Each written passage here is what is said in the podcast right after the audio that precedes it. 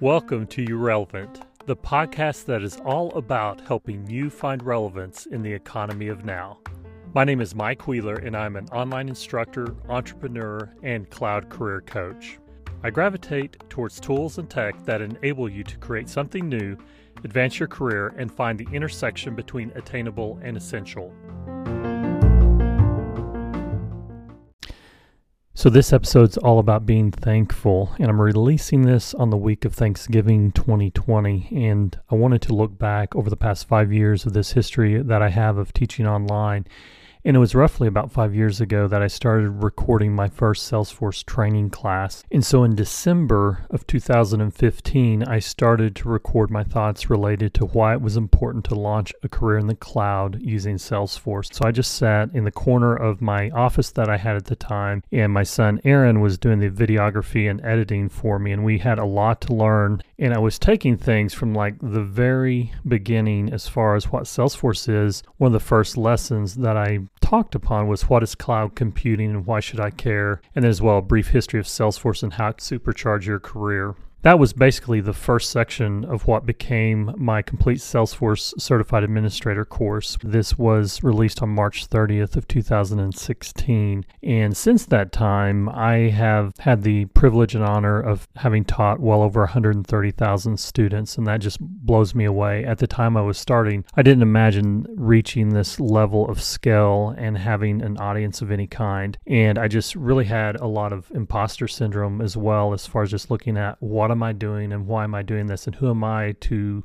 present myself as an expert? I wasn't and I'm not an expert. I just happen to know a few things about the Salesforce platform and how to communicate those. And so I was able to leverage my 15 plus years background of training and technical writing and taking that to the Salesforce space and also leveraging the talents of my sons that are a uh, great Salesforce developer and then also a great video editor. That would be Anthony and Aaron, respectively. And now I've got other sons doing a lot of the editing work for me. That would be Evan and Ezekiel, known as Zeke. In looking back down memory lane, I realized that I didn't know what I was getting into, but I'm glad that I've done this because now, fast forward to today, I'm speaking to you on this podcast. That is something that I thought about doing for years, but that the fact that I've got a podcast as well and that people actually listen to it is um, very humbling, and I really appreciate that. I'm very thankful for that. And then as well, I've recently launched a live Salesforce Q&A call-in show. And so I'm going to be sharing several clips from that first inaugural call-in show, and these are just general questions that came in randomly. But the overriding theme in that are that these are a lot of recurring questions that I get. So this is not just simply an episode about frequently asked questions, but you'll notice that for those of you that are starting down this journey, you have and share the same thoughts. Basically, it's the imposter syndrome. Who am I to be doing this and pursuing this? Am I smart enough? Am I technical enough, etc. So some of these clips will have to do with overcoming being overwhelmed and knowing where to start or how to put the blinders on as far as there being so many resources. Where do you go to get the latest and greatest information? Or for those of you that have already attained perhaps a certification, would be what would be the next certification that I should pursue. And so this is all about helping you find your path, and no two paths are alike. But what we all share in common is that we all start from zero. There was a time when I didn't know what Salesforce was and I had no exposure to it. I had regrets of not having pursued it earlier and thinking that it had passed me by but now is the best time to get started and to continue down this path of launching your career in the cloud using Salesforce to get you there. So, this is just a quick note of thankfulness on this week of Thanksgiving and a little trip down the memory lane as far as how this got started to where we are today. So, in this first clip, we're going to talk about where to begin your Salesforce learning journey and advice for those that are starting out.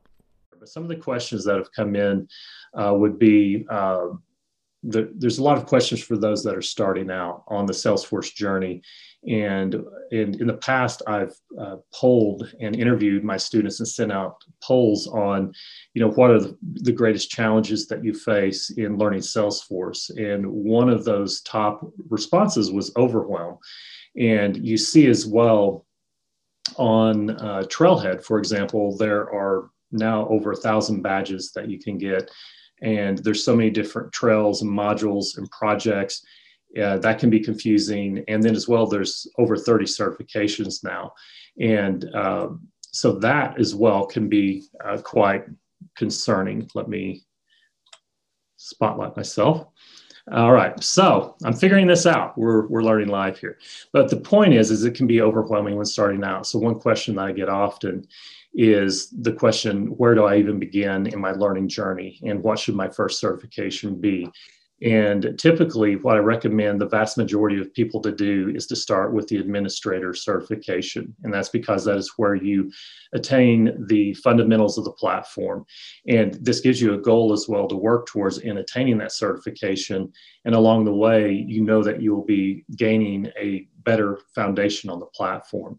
Now, even for those that have a coding background or developer and want to ultimately become a developer, I typically recommend that even those people start with the administrator certification because in order to be a good developer, you need to know quite well the security model of Salesforce, how things are structured, what the schema looks like, for instance, and having that administrative side of things and understanding how to do things with clicks instead of code will serve you well as a developer as well. Now, in situations where someone needs to get a job quickly and they have a development background, you can just dive right in and go for developer and uh, kind of forego the administrative things. But once you're you've landed in that developer job, it would behoove you to kind of backtrack and pick up some of the fundamentals via the admin certification. But there's no prerequisite there. Okay. All right. Hi, Conrad. Um, so I'm new to the Salesforce environment, and and uh, I guess one question I have, you're right. I think there's um, you're overwhelmed with information. Mm-hmm. So is there one spot you should be checking or a website like to get the changes that are coming out for Salesforce, the three yearly updates? I mean, there's the community, there's Trailhead, but what is authoritative? So um, it's a great question, Conrad. Thanks. Um, so there's there, there is a lot of overwhelm that there. I would recommend monitoring Salesforce as the source of truth, you know, and it would be easy for me to say, oh, just follow me and trust me with everything. But I saw that I need to do updates on my own platform, which is my Clear Media Plus, and uh, with some more information around the current release. So I'd always recommend going with Salesforce, and they have release notes that they release three times a year with each major release. And uh, those are quite uh, voluminous, uh, very large. And um, let me do this real quick. And so it can be very overwhelming, but there are sections in those release notes that are specific to admins. And when you're starting out, that's really what your focus needs to be. And then as well, you would want to look at, I think, uh, what I have figured out how Salesforce condenses all this information down and signifies what's important to them that their people know. And this would be people that are maintaining their credentials, is looking at the Trailhead module that is issued by Salesforce for those of us that are credentialed to remain credentialed. There's one maintenance exam a year now, and it's on Trailhead.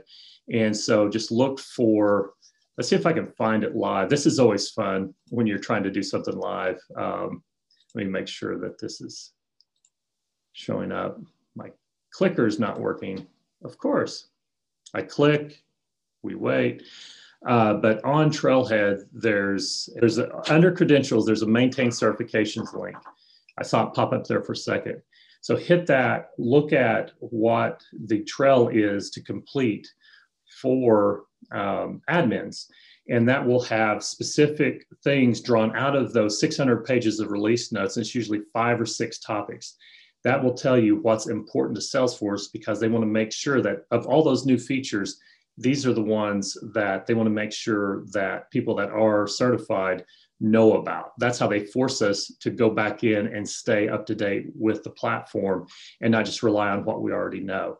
That will help you to know uh, the new things that are coming, such as dynamic forms, and uh, and then just being active in general on LinkedIn and Twitter, you'll start to see some things being mentioned. But there's a lot of bloggers, a lot of resources out there, of which I would count myself as one.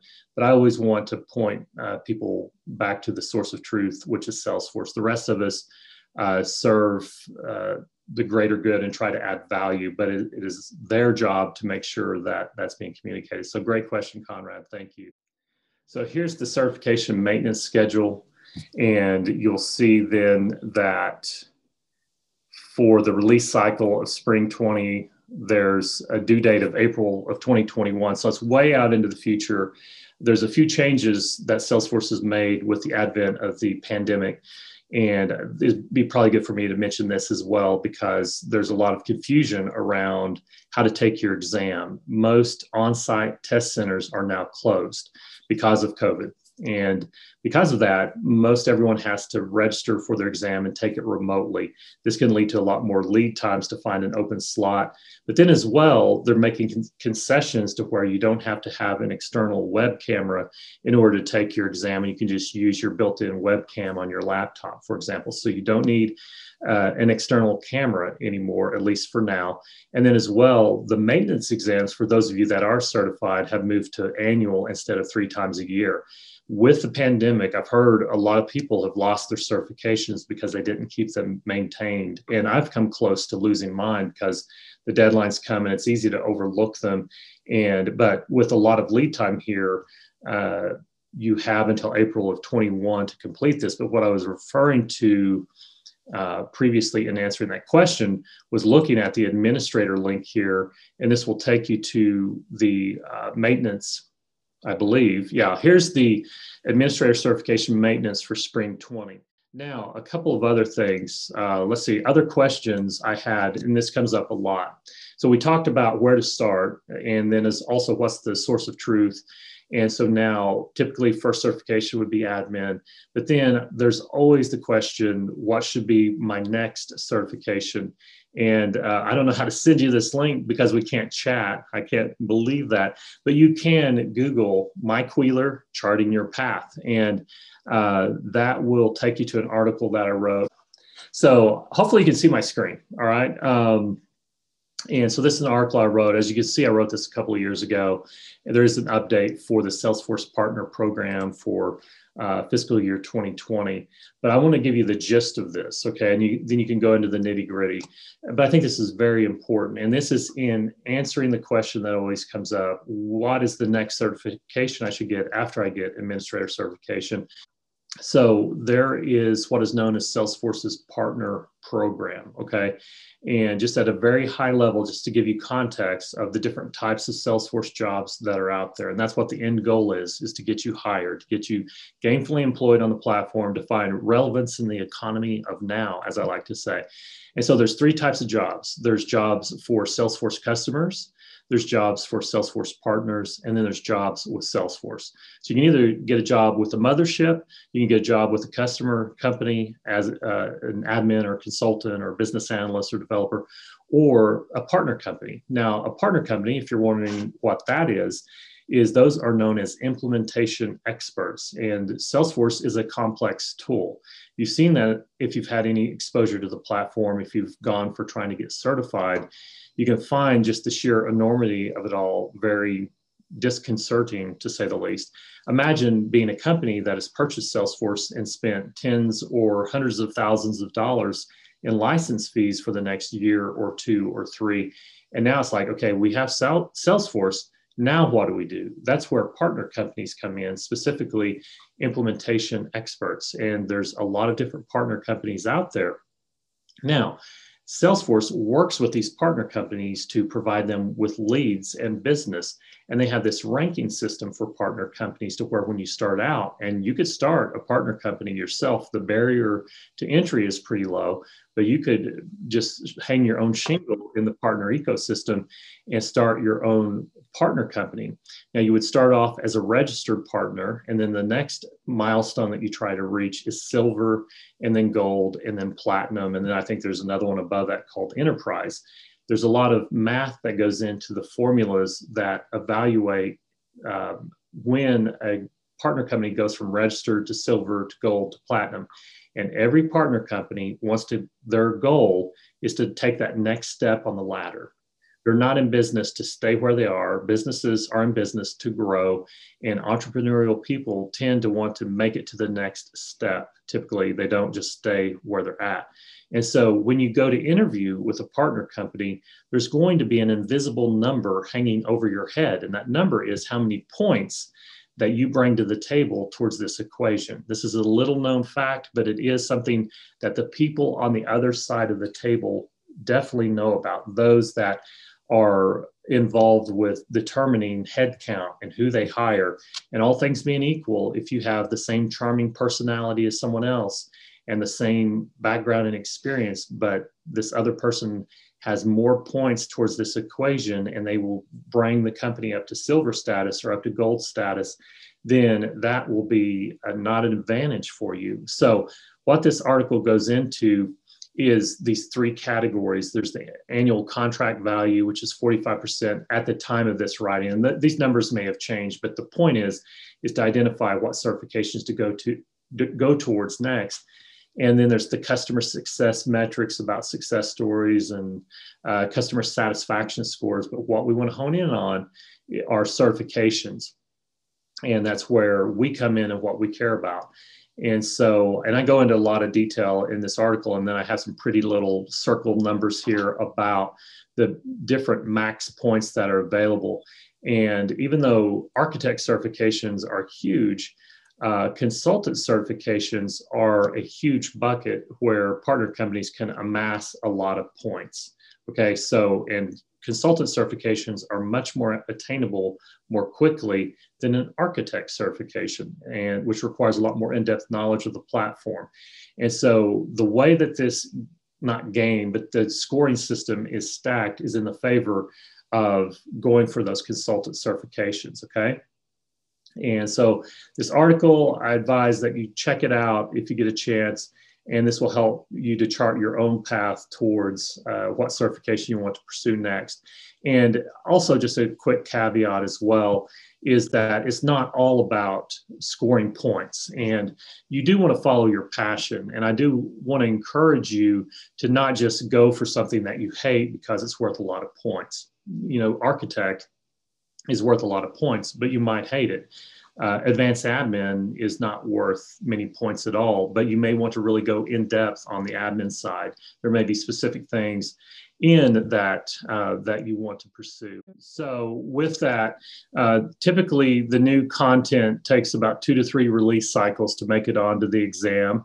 And there's a process, and I don't have any insider information. I'm not a Salesforce employee, and this is just Mike Wheeler reading the tea leaves from the outside.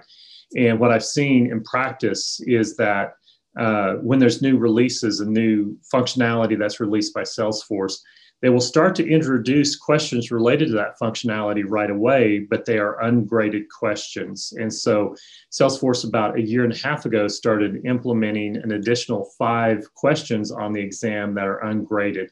So when you start your exam, if you see that you have 65 questions and 105 minutes, then you know that you're one of those people that are receiving five of the ungraded questions. So you might see some brand new features and functionality, but just rest assured if it's something, if you've gone through my coursework, if you've gone through my practice test, uh, and you're getting hit with something that you've never heard of before, rest assured that it's something that's not graded, basically. Now, what they do with those five ungraded questions is they do what is called peel and stick. And this is a concept that is done in marketing. It's also done in uh, the discipline of creating exams is you write two questions that are basically the same but worded differently and then you look at how they perform and then over time they will peel one away they always pick a winner and then they bring in a new challenger until they've done that five or six or seven times it's the same thing with facebook advertising and any number of methods peel and stick and then eventually you've got a winner that rises to the top. It beats all challengers. And that will become over time based on the data because they have certain metrics they want to see as far as any feedback. Because at the end of the exam, you can provide feedback like that question about territory management really threw me for a loop. Or I don't feel like it was worded fairly or something like that. So they take that feedback, they take the actual scoring of the students on those questions to see if it's in the right area as far as not everyone getting it right or everyone getting it wrong, but a realistic uh, feel that this is a fair question. And so it's through that. So I would say that don't worry so much about coming up to a new release coming out and thinking, oh, if the if we're going from summer 20 to winter 21 release on the exam, am I going to have all this new stuff? Not so much. And if you do, it'll be ungraded. So great question. All right. So, if you could please do this new podcaster a solid, please share this podcast with others. I also want to hear your voice. Please do reach out to me. I want to include the voices of my listeners. If you have any questions, leave that in a voice message. You may be featured in a future episode. And please subscribe, share, spread the word about You Relevant, and together we'll help you and others find relevance in the economy of now. Thanks.